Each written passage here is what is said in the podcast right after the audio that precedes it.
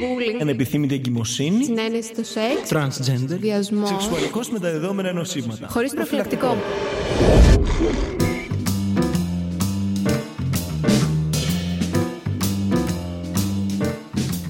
Είμαι ο Γιώργος Αραβώσης.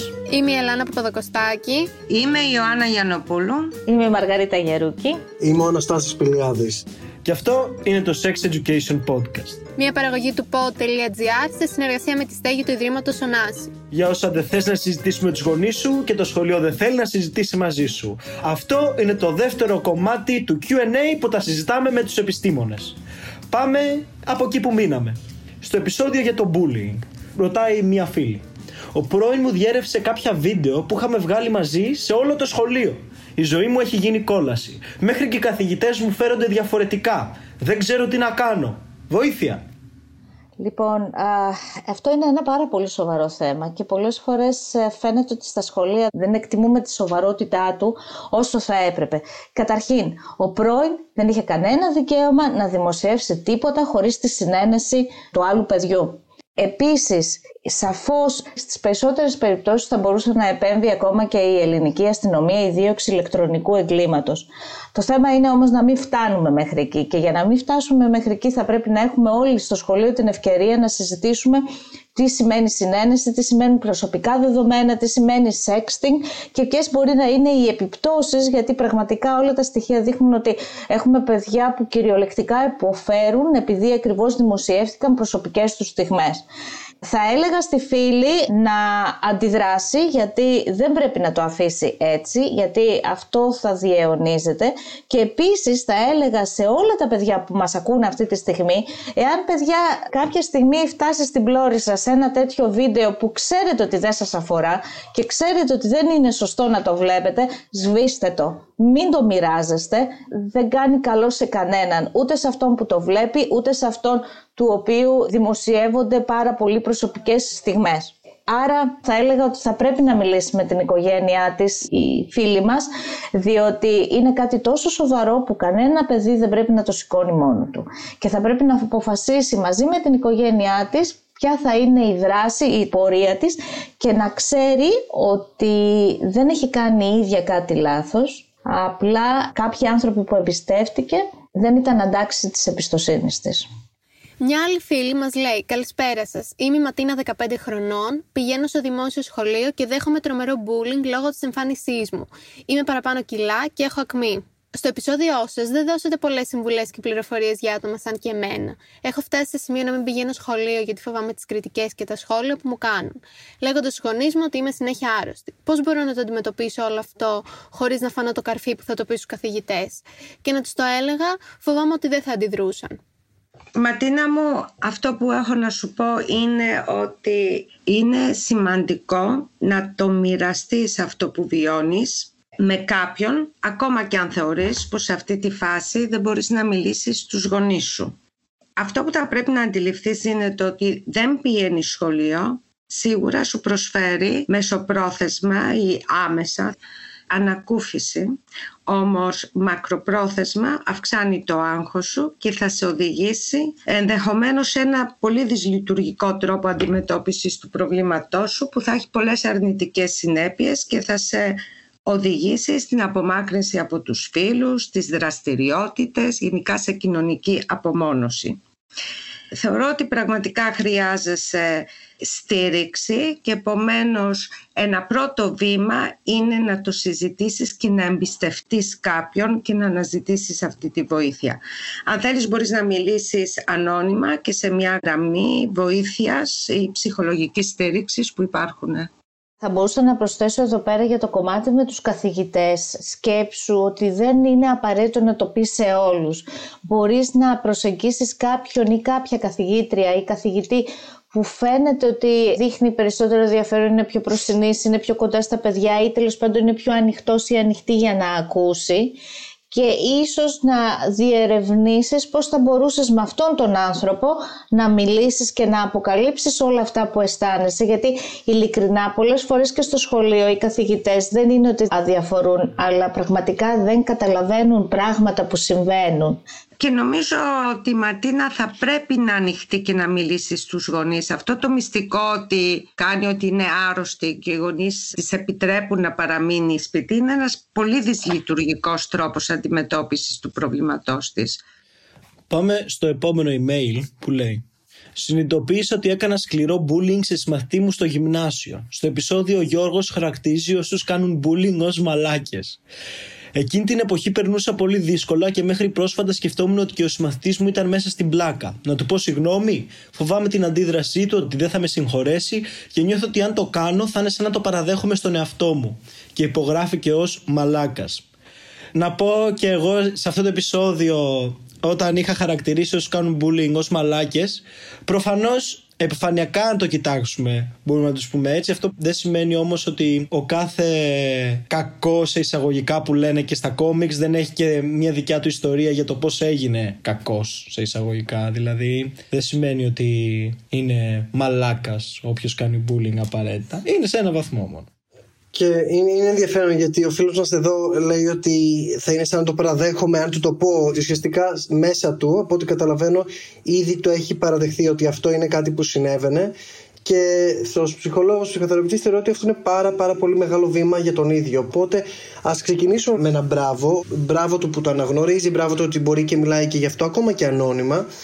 Και ουσιαστικά καταλαβαίνουμε ότι η δυσκολία του είναι αν θα το συγχωρέσει το άλλο παιδί και ότι ποια είναι η σχέση τους.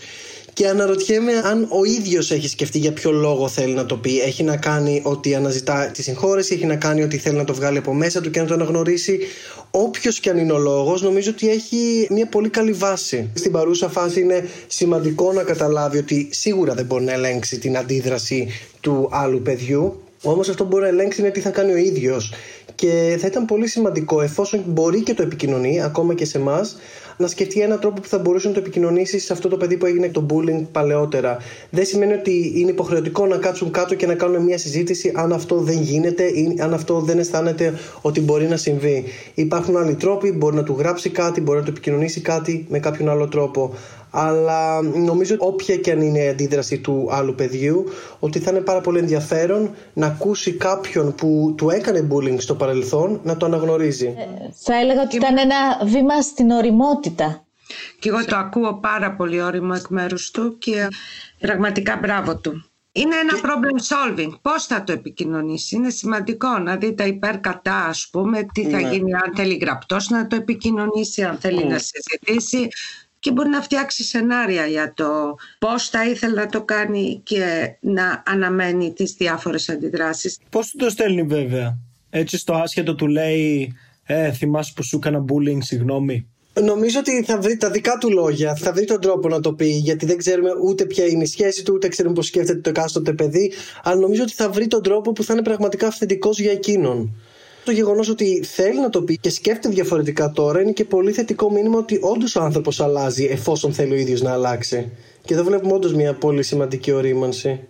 Ακόμα και μια απλή φράση «νομίζω ότι σου χρωστώ μια συγγνώμη» είναι πολύ μεγάλη κουβέντα για την κατάσταση που βιώνει τώρα και ο ίδιος και φυσικά το παιδί το οποίο υπήρξε το θύμα, ας το πούμε.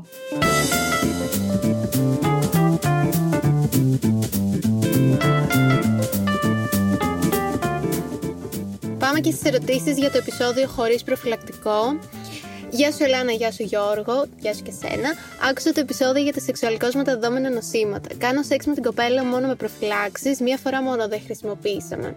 Εδώ και μία εβδομάδα έχω εμφανίσει κάτι σπυράκια στο πέος μου, όχι πολύ μεγάλα, αλλά τα βλέπεις με γυμνό μάτι.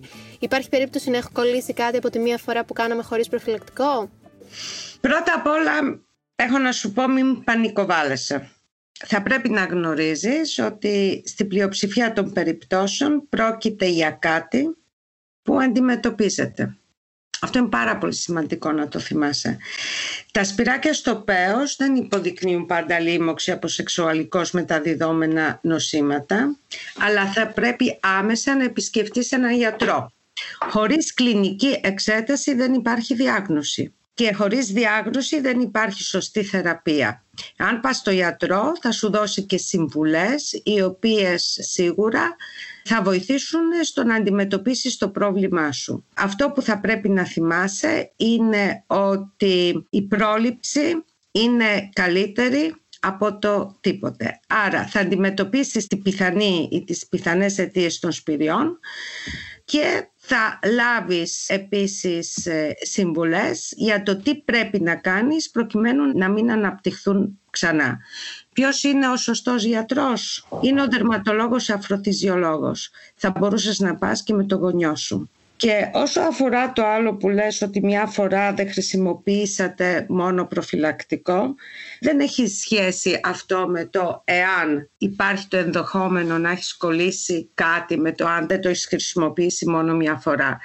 Το προφυλακτικό είναι χρήσιμο σε κάθε περίπτωση για την προφύλαξη από τα σεξουαλικώς μεταδιδόμενα νοσήματα. Άρα δεν υπάρχει η μια φορά και δεν βαριέσαι.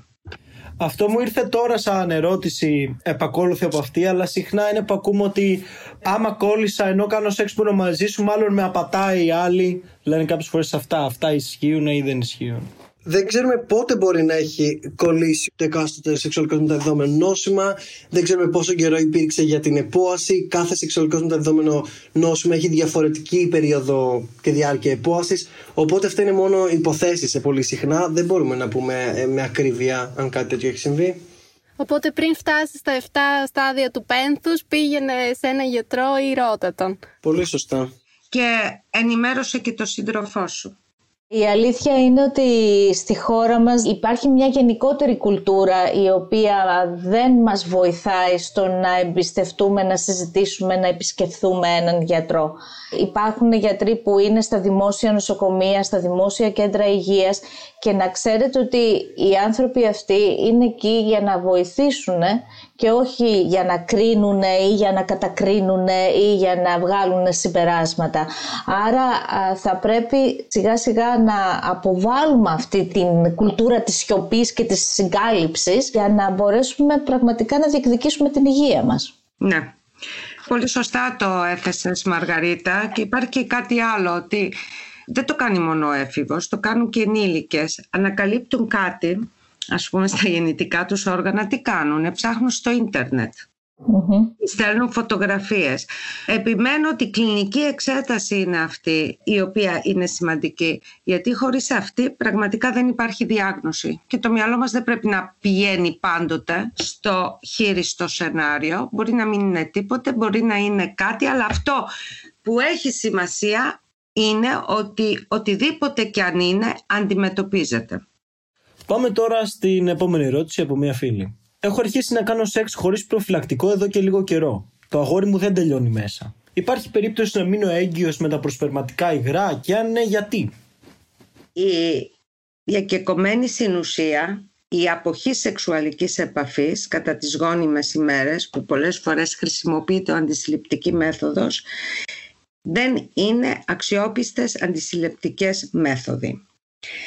Επομένως μπορεί να είναι πολύ μικρή αυτή η περίπτωση, όμως υπάρχει περίπτωση να μείνει το κορίτσι έγκυος. Εδώ θα ήθελα έτσι να πάρω την ευκαιρία να μιλήσω για το χάπι της επόμενης μέρας, το οποίο χρησιμοποιείται πάρα πολύ συχνά ως σχεδόν πρώτη μέθοδος αντισύλληψης στη χώρα μας. Και ναι, πρόκειται για μια επίγουσα αντισύλληψη σε περίπτωση που δεν έχεις λάβει μέτρα προφύλαξης και αντισύλληψης ή έσπασε το προφυλακτικό κατά τη σεξουαλική επαφή. Αλλά είναι σημαντικό να το συζητήσεις και αυτό με το γιατρό. Πρέπει να γνωρίζεις ότι η αποτελεσματικότητα αυτού του χαπιού αυξάνει όταν ληφθεί σύντομα μετά την επαφή. Πρέπει όμως να γνωρίζεις ότι και το χάπι αυτό μπορεί να διαταράξει το κύκλο έμμηνης ρύσης και δεν αποτελεί λοιπόν μέθοδο αντισύλληψης παρά μόνο αναγκαστική παρέμβαση λόγω λάθους εντός εισαγωγικών. Άρα η φράση του «δεν βαριέσαι, αν υπάρξει κίνδυνος θα πάρω αυτό το χάπι γιατί είναι η λύση» δεν είναι λύση.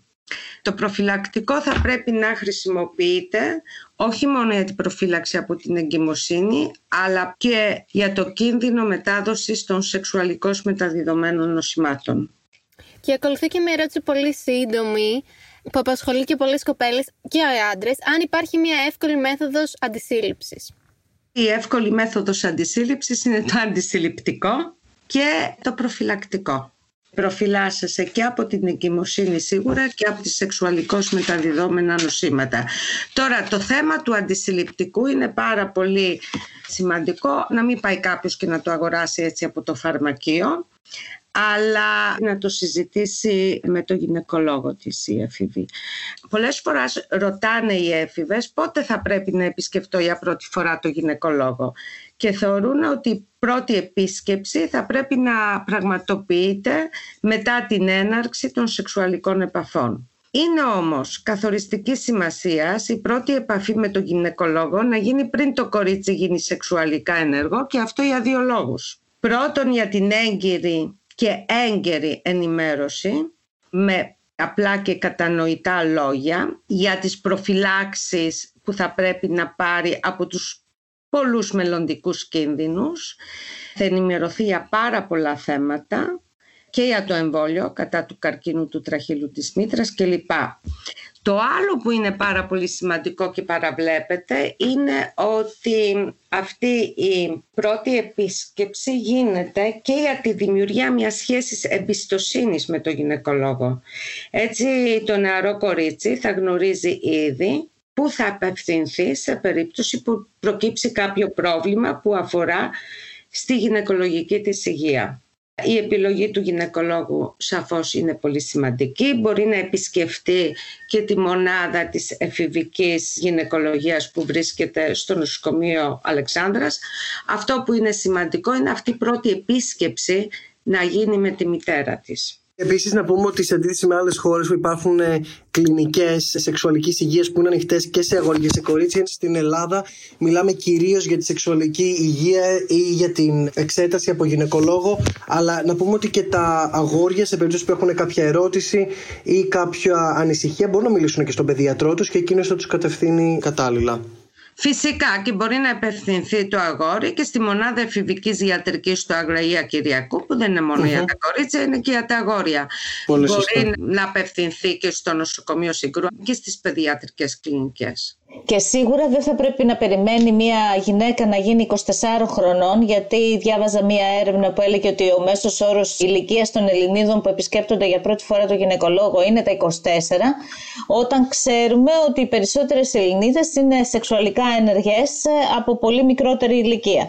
Και για παιδιά που αυτοπροσδιορίζονται ως τρανς είναι πάρα πολύ σημαντικό να μην περιφρονούν τη σεξουαλική τους υγεία. Οπότε ένα παιδί που έχει γεννηθεί σε γυναικείο σώμα αλλά αυτοπροσδιορίζεται ως αγόρι, για όσο καιρό θα ζει σε γυναικείο σώμα είναι πάρα πολύ σημαντικό να κάνει τις αντίστοιχες εξετάσεις.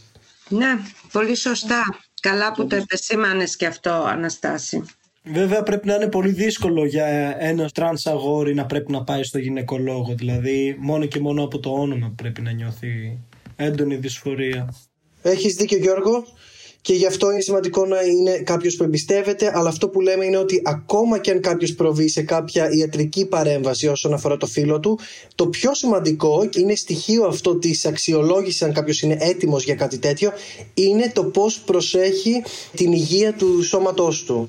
Και εδώ φυσικά να βάλουμε στην κουβέντα και την ευαισθητοποίηση της ιατρικής κοινότητας, γιατί ξέρω ότι τουλάχιστον στο εξωτερικό γίνονται ολόκληρα μαθήματα και σεμινάρια για τους γιατρούς οι οποίοι θα έρθουν σε επαφή με άτομα τρανς, γιατί πραγματικά θέλουν μια ειδική μεταχείριση και μια ευαισθησία στην προσέγγιση αυτών των ανθρώπων, που είναι κάτι που δεν είναι και αυταπόδεικτο. Να. να σου πω, Μαργαρίτα, ότι και εδώ έχει ξεκινήσει ένα τέτοιο πρόγραμμα το οποίο λέγεται Transcare, mm. αλλά ακριβώς mm. είχε αυτή την έννοια της ευαισθητοποίησης της ιατρικής κοινότητας όλων των ειδικοτήτων mm. για το πώς θα πρέπει να φέρονται τα τρανς άτομα. Παρόμοια σε εισαγωγικά ιατρική ερώτηση είναι και η επόμενη. Λέει: αισθάνομαι πόνο κατά τη διάρκεια της σεξουαλικής επαφής. Φοβάμαι ότι κάτι έχω. Πού μπορεί να οφείλεται αυτό? Δεν λέει αυτός που το στέλνει αν είναι αγόρι ή κορίτσι, οπότε ας απαντήσουμε για κάθε περίπτωση. Αυτός ο πόνος μπορεί να οφείλεται σε οργανικά ή ψυχικά αίτια. Αν είναι κορίτσι θα πρέπει να απευθυνθεί στο γυναικολόγο, γιατί για παράδειγμα μπορεί να υπάρχει κάποιο οργανικό πρόβλημα όπως π.χ. κολπίτιδα. Αν είναι αγόρι θα πρέπει αντιστοίχως να απευθυνθεί σε έναν ανδρολόγο, ουρολόγο, χειρουργό, γιατί ο πόνος μπορεί να οφείλεται π.χ. σε φήμωση ή σε κοντό χαλινό ή σε κάτι άλλο. Ο πόνος δεν είναι πάντοτε ότι οφείλεται σε κάποιο οργανικό αίτιο, αλλά μπορεί να οφείλεται και σε ψυχολογικούς λόγους. Π.χ. το άγχος, η αγωνία, για τη σεξουαλική επαφή ο φόβος κλπ. Οπότε είναι καλό. Δηλαδή όταν πάει στο γυναικολόγο είτε πάει στον ανδρολόγο που είπαμε, ορολόγο, θα μπορέσει να συζητήσει και αυτά τα συναισθήματα και ίσως να ξεκαθαρίσει δηλαδή σε τι μπορεί να οφείλεται αυτός ο πόνος και αν χρειαστεί μπορεί να του δοθεί μια ε, βοήθεια ψυχολογική από κάποιον που εξειδικεύεται σε αυτά τα θέματα. Η επόμενη ερώτηση είναι πού μπορώ να απευθυνθώ για να κάνω εξετάσεις για σεξουαλικώς μεταδιδόμενα νοσήματα. Μπορεί να απευθυνθεί στα δημόσια νοσοκομεία.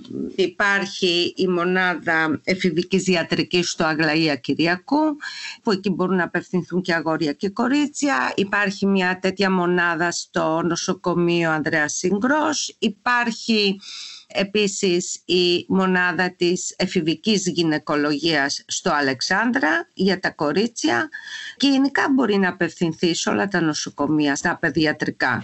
Κάτω των δεκαέξι, από ό,τι γνωρίζω, χρειάζεται η συνένεση του γονέα, όμως άνω των δεκαέξι νομίζω μπορεί να απευθυνθεί και ο ίδιος. Θεωρώ όμως είναι καλό πάντοτε να υπάρχει κάποιος που θα τον συνοδεύει. Είναι πιο εύκολα.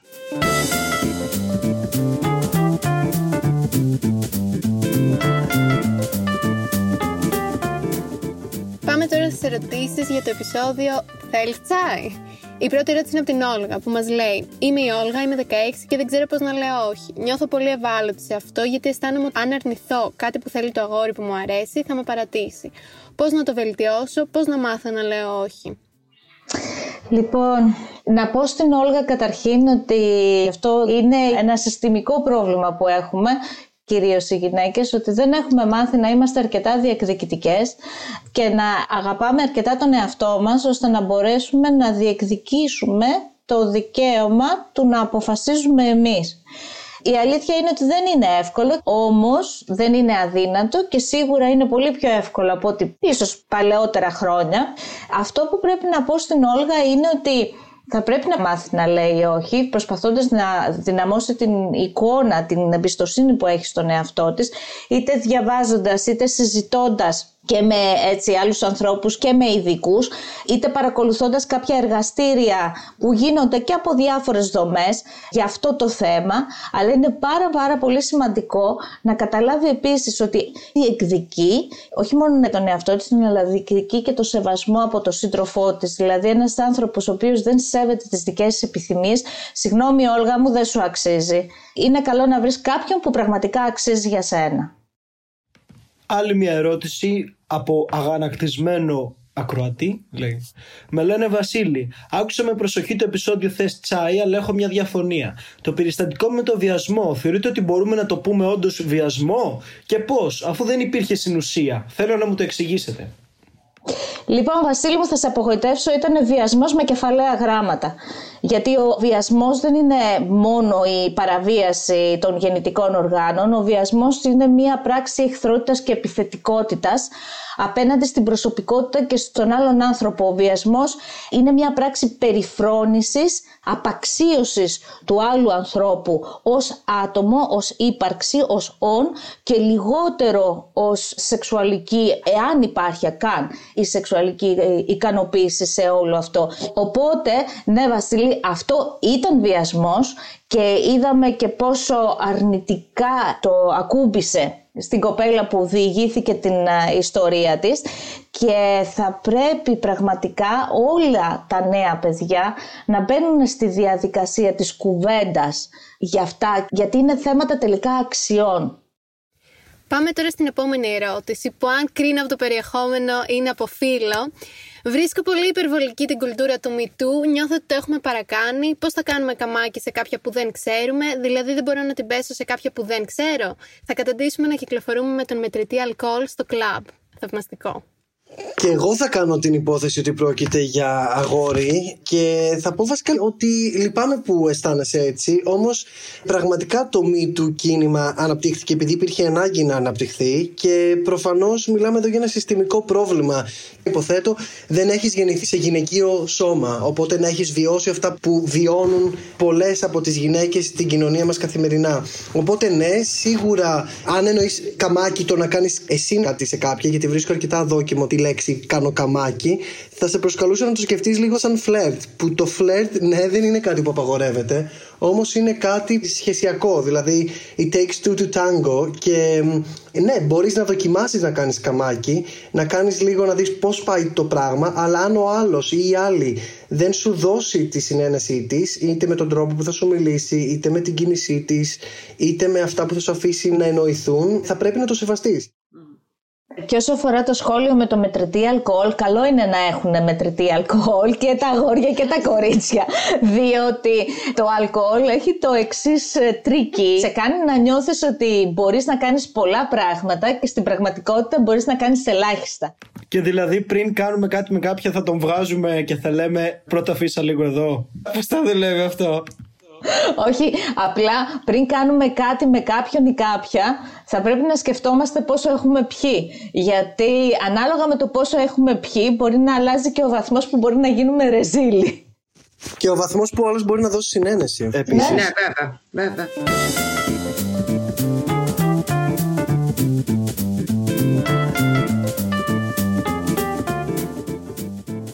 Πάμε τώρα στο επόμενο επεισόδιο, το επεισόδιο Trans. Είναι και το τελευταίο επεισόδιο βασικά.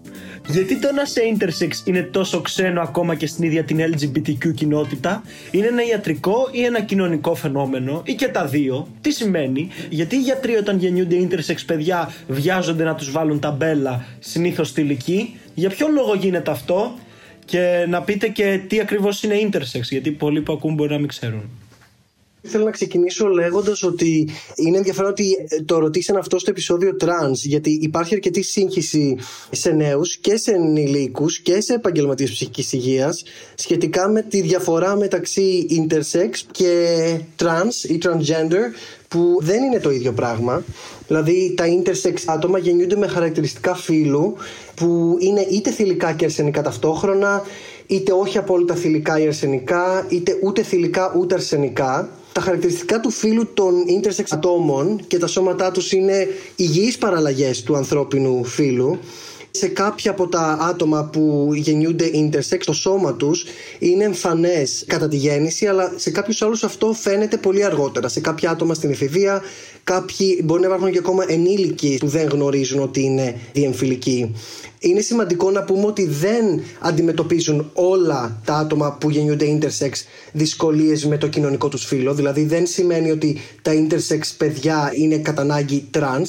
Για παράδειγμα, στην δομή Gender Identity Development Service στην Αγγλία που δούλευα για χρόνια, βλέπαμε παιδιά intersex μόνο αν όντως είχαν δυσκολίες κατά την ανάπτυξη της ταυτότητας φύλου.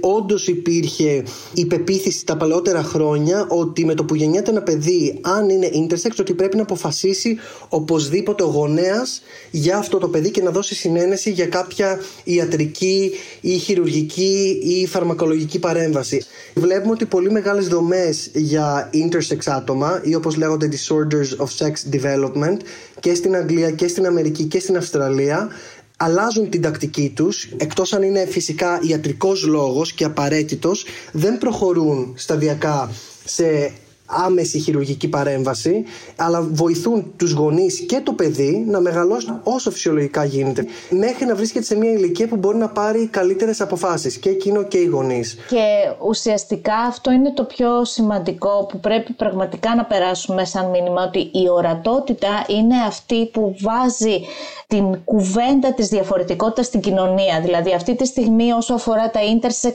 άτομα υπάρχει ο οργανισμός intersex ατόμων Ευρώπης, Organization Intersex International Europe, ο ε ε Europe τελεία org, όπου εκεί επίσης κάποιος θα μπορούσε να βρει και να διαβάσει τις ιστορίες ατόμων intersex, και μόνο έτσι ερχόμαστε κοντά και καταλαβαίνουμε τη διαφορετικότητα και την βάζουμε σε ένα ανθρώπινο πλαίσιο. Και δυστυχώς, σε αντίθεση με άλλες ευρωπαϊκές χώρες, στην Ελλάδα δεν υπάρχει εξειδικευμένη δομή ε, στο δημόσιο, από όσο γνωρίζω, για παιδιά και φίβους που γεννιούνται intersex, ενώ υπάρχει στις περισσότερες ευρωπαϊκές χώρες. Πάμε και στην τελευταία ερώτηση που μας λέει: άκουσα το επεισόδιό σας και δεν κατάλαβα ποια είναι η διαδικασία που πρέπει να ακολουθηθεί για να γίνει ένα transition και πού πρέπει να απευθυνθώ για να ξεκινήσω ορμόνες εάν μένω στην Ελλάδα. Μιλήσατε για την Αμερική, αλλά εδώ τα πράγματα είναι πολύ πιο δύσκολα. Πολύ σωστή η παρατήρηση του παιδιού ή εφήβου που την κάνει, γιατί όντως ε, θέλαμε να δώσουμε και μια οπτική από την Αμερική, αλλά φυσικά είναι πολύ διαφορετικό το σύστημα υγείας στην Αμερική. Σε καμία περίπτωση δεν μπορούμε να το συγκρίνουμε με το τι συμβαίνει στην Ελλάδα. Στην Αμερική ε, ακούμε και καταστάσεις που μέσα σε είκοσι λεπτά μπορούν να πάρουν μια απόφαση για ορμονική παρέμβαση. Φυσικά αυτά δεν συμβαίνουν και καλώς κατά τη γνώμη μου δεν συμβαίνουν ούτε στην Ελλάδα ούτε στην Αγγλία, όπου το σύστημα υγείας προωθεί, τουλάχιστον στην Αγγλία και σε άλλες ευρωπαϊκές χώρες, με εξειδικευμένες δομές ταυτότητας φύλου, τη μέθοδο της σταδιακής παρέμβασης, που ξεκινάει από μια ψυχολογική διερεύνηση, χωρίς να εννοούμε ότι ένα παιδί που αυτοπροσδιορίζεται ως τρανς έχει κάποια ψυχική ασθένεια. Οπότε ξεκινάμε από μια ψυχολογική αξιολόγηση και διερεύνηση, ώστε να κατανοήσουμε καλύτερα πώς το παιδί έφτασε να καταλαβαίνει τον εαυτό του ως τρανς. Στην Ελλάδα ψηφίστηκε ένας νόμος το δύο χιλιάδες δεκαεπτά για την ταυτότητα φύλου, ο οποίος επίσης προέβλεπε τη δημιουργία της πρώτης οργανωμένης δομής στο νοσοκομείο Αγλαΐα Κυριακού για ταυτότητα φύλου. Δυστυχώς αυτή μετά από τρία χρόνια δεν έχει δημιουργηθεί για διαφόρους λόγους. Επίσης είναι σημαντικό να πούμε ότι από τις έρευνες που έχουμε κάνει και υπάρχουν μέσα στα χρόνια, δεν υπάρχει εμπεριστατωμένη γνώση όσον αφορά κατά πόσο η πρώιμη φαρμακολογική παρέμβαση, γιατί το παιδί εδώ αναφέρεται σε transition και φαντάζομαι εννοεί και ιατρικό, όχι μόνο κοινωνικό, δεν ξέρουμε κατά πόσο στο μέλλον βοηθάει ή δυσχεραίνει κάποια από αυτά τα παιδιά. Οπότε χρειάζεται χρόνος, χρειάζεται υπομονή και τα παιδιά να μιλήσουν σε ειδικούς και κατά βάση σε μια διεπιστημονική ομάδα. Αυτή είναι η προσωπική μου και επαγγελματική μου άποψη, αν θέλετε. Να προσθέσω ότι είναι πολύ σημαντική και η γνώση των ειδικών ψυχικής υγείας, για αυτό που ήδη, Αναστάση, έχεις αναφερθεί, mm. ότι ήδη έχουν ξεκινήσει κάποιες προσπάθειες έτσι, ευαισθητοποίησης ή εκπαίδευσης ειδικών ψυχικής υγείας σε αυτά τα θέματα. Και νομίζω όσο αφορά την επιτροπή στην οποία αναφέρθηκες ή τη μονάδα που είχε να δημιουργηθεί, δεν κάνει εντύπωση για αυτούς που ε, ζούμε στην Ελλάδα ότι πάντοτε πρώτα γίνονται οι νόμοι και μετά εφαρμόζονται.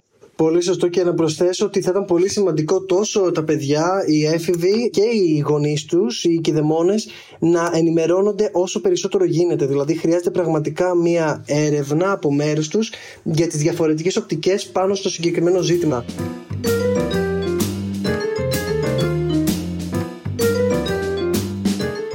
Αυτό ήταν το Sex Education Podcast, μια παραγωγή του pod.gr σε συνεργασία με τη Στέγη του Ιδρύματος Ωνάση.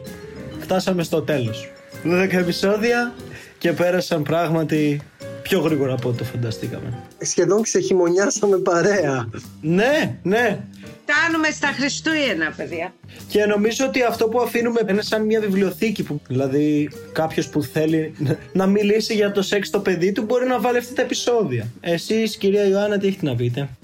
Αυτή η ομαδική συνεργασία ήταν καταπληκτική. Για μένα το να συνεργαστώ με εσάς, Γιώργο και Ελεάννα, αλλά επίσης και με τον Αναστάση και τη Μαργαρίτα. Νομίζω ότι αυτό αποδεικνύει ότι χρειάζεται ο διάλογος και η αλληλεπίδραση. Μαργαρίτα. Από την δικιά μου μεριά, λοιπόν, εύχομαι και πιστεύω το podcast να είναι η αφορμή να συζητήσουν τα παιδιά μεταξύ τους, να προσπαθήσουν να καταλάβουν λίγο περισσότερο ο ένας την εμπειρία του άλλου, το ένα άτομο, το πώς βλέπει τον άλλο, τα αγόρια, τα κορίτσια, τα κορίτσια, τα αγόρια, οι ετερόφιλοι, τους ομοφυλόφιλους, οι ομοφυλόφιλοι, τους ετερόφιλους και οι πανσεξουαλικοί, όλους. Και εύχομαι να ανοίξουμε λίγο περισσότερο την κουβέντα. Και απλά θα ήθελα να κλείσω με κάτι που διάβαζα του Μίλτον Ντάιμοντ, που έχει ασχοληθεί πάρα πολύ με τα άτομα intersex και ήταν από τους ανθρώπους που ουσιαστικά συνέβαλε στο να μην υποφέρουν από κακοποιητικές επεμβάσεις στο σώμα τους, που έλεγε ότι η φύση αγαπάει την ποικιλομορφία, αλλά φαίνεται ότι η κοινωνία την μισεί. Και εγώ πιστεύω ότι με τα podcast θα ξεκινάμε να αλλάξουμε σιγά σιγά και αυτή την κοινωνία. Αναστάση Σπηλιάδη. Από την πλευρά μου, τιμή μου που ήμουνα μέρος της ομάδας, της πολύ δυνατής ομάδας, με όλους σας και τους τεχνικούς και την παραγωγή και τους παρουσιαστές και φυσικά την κυρία Γερούκη και την κυρία Γιαννοπούλου. Θεωρώ ότι έμαθα πολλά πράγματα και πραγματικά ευελπιστώ αυτό να ήταν απλώς η αρχή μιας πιο ανοιχτής συζήτησης πάνω στο sex education για παιδιά και εφήβους, που ξέρουμε ότι λείπει από σχολεία, λείπει ακόμα και από συζητήσεις με ειδικούς ψυχικής υγείας. Θεωρώ ότι ήταν αρκετά πρωτοποριακό, όχι μόνο για τα ελληνικά δεδομένα αλλά και για τα ευρωπαϊκά δεδομένα, όσον αφορά ένα podcast από νέους για νέους. Είναι κάτι που δεν συμβαίνει ούτε σε κάποιες άλλες μεγάλες ευρωπαϊκές χώρες. Επίσης η μετάδοση έτσι, των βιωμάτων, ας πούμε, τα παιδιά τα οποία συμμετείχαν, τα άτομα που συμμετείχαν στα podcast και μοιραστήκαν τη δικιά τους εμπειρία, ήταν κάτι πάρα πολύ δυνατό. Γιατί συνήθως το sex education το βλέπουν ως διαλέξεις. Και ευχαριστούμε πολύ και όσα παιδιά μοιράστηκαν τις ιστορίες τους μαζί μας, γιατί δεν είναι καθόλου εύκολο. Και ευχαριστούμε πολύ και εσάς, γιατί παρόλο που είναι ένα podcast από εφήβους για εφήβους, το ότι είχαμε μια επιστημονική επιτροπή που μπορούσαμε να κάνουμε ερωτήσεις και να μας ενημερώσει για θέματα, γιατί εγώ υπήρχαν τομείς που δεν γνώριζα και δεν είχα ασχοληθεί τόσο πολύ πριν από αυτό το podcast, οπότε μας έκανε να νιώθουμε πολύ ασφάλεια το ότι υπάρχετε εσείς και ανά πάσα στιγμή μπορούμε να σας ρωτήσουμε ό,τι απορία είχαμε, όσο περίεργη και να ήταν και όσο άσχετη πολλές φορές και να ήταν με το θέμα της εβδομάδας. Και εγώ ελπίζω να αισθανθούν οι άνθρωποι και οι νέοι και οι έφηβοι όσο πιάνεται γίνεται με το συγκεκριμένο θέμα και με το σεξ και με το σώμα τους, γιατί είναι κάτι που είναι πολύ φυσικό και που συμβαίνει σε όλους. Η αλήθεια είναι όμως ότι ήμασταν και οι πέντε μας σαν ομάδα στην πραγματικότητα. Δηλαδή, ενώ στην αρχή σκεφτόμουν ότι θα είναι κάποιοι επιστήμονες οι οποίοι θα πρέπει να διορθώνουν αυτά που λέμε συνέχεια, νιώθω ότι μας βλέπατε σαν ίσους. Και εντάξει, δηλαδή, πέρα από το ότι προφανώς δεν έχουμε τις γνώσεις που απαιτούνται σε όλα τα θέματα, τη δικιά μας οπτική την βλέπατε με την ίδια σημασία που βλέπαμε εμείς τη δικιά σας. Και αυτό μου άρεσε πάρα πολύ και νομίζω αυτός είναι ο λόγος που τα παιδιά δεν θέλουν να το συζητήσουν με τους γονείς τους και το σχολείο δεν θέλει να το συζητήσει με τα παιδιά. Ότι δηλαδή για να ακούσουμε κάποιο podcast ή κάτι οτιδήποτε που μιλάει για το σεξ δίπλα με τη λέξη εκπαίδευση, δηλαδή sex education, θα πρέπει προπαντός να μας βλέπει σαν ίσους και να νιώθουμε ότι υπάρχει και η φωνή μας εκεί μέσα. Αν δεν υπήρχε η φωνή σας, δεν θα είχε κάτι σημαντικό να δώσει. Εγώ, παρακολουθώντας και τις κουβέντες σας και τις ιστορίες, ήταν πάρα πολύ ενδιαφέρουσες. Είχα μια ματιά στο πώς βλέπουν τα νεότερα παιδιά τα διάφορα θέματα τα οποία με απασχολούν οπωσδήποτε και επαγγελματικά. Και γενικά μαθαίνεις ότι ποτέ δεν χάνεις με το να ακούς τους άλλους ανθρώπους. Είναι πλούτος, κερδίζεις με το να μπορείς να ακούσεις, να προσπαθήσεις να καταλάβεις, να ανταλλάξεις απόψεις, να μπεις σε ένα διάλογο. Να ευχαριστήσουμε και το όνομα ακριβώς κάτω από το όνομα του podcast, Sex Education Podcast by Ωνάση Στέγη. Δεν θα είχαμε κάνει αυτό το podcast αν δεν υπήρχε η Στέγη Ωνάση για να μας φέρει όλους μαζί εδώ. Γενικά και που πήρε την πρωτοβουλία να πάρει κάτι το οποίο σε πολλές χώρες του εξωτερικού θεωρείται στάνταρ και να το φέρει στην Ελλάδα που είναι επαναστατικό. Because I love you too much, baby. Ακούσατε για τελευταία φορά το Sex Education Podcast. Μια παραγωγή του pod τελεία gr σε συνεργασία με τη Στέγη του Ιδρύματος Ωνάση. Ήμουνα ο Γιώργος Αραβώσης. Ήμουν η Ελεάννα Παπαδοκοστάκη. Ήμουνα η Ιωάννα Γιαννοπούλου, να το πούμε έτσι. Ναι, ας το πούμε έτσι. Ήμουν η Μαργαρίτα Γερούκη. Ήμουν ο Αναστάσης Σπηλιάδης. Αυτό είναι πως βγαίνουν οι ηθοποιοί για να κάνουν την υπόκλησή τους. Και είστε επανειδήν, θα πούμε.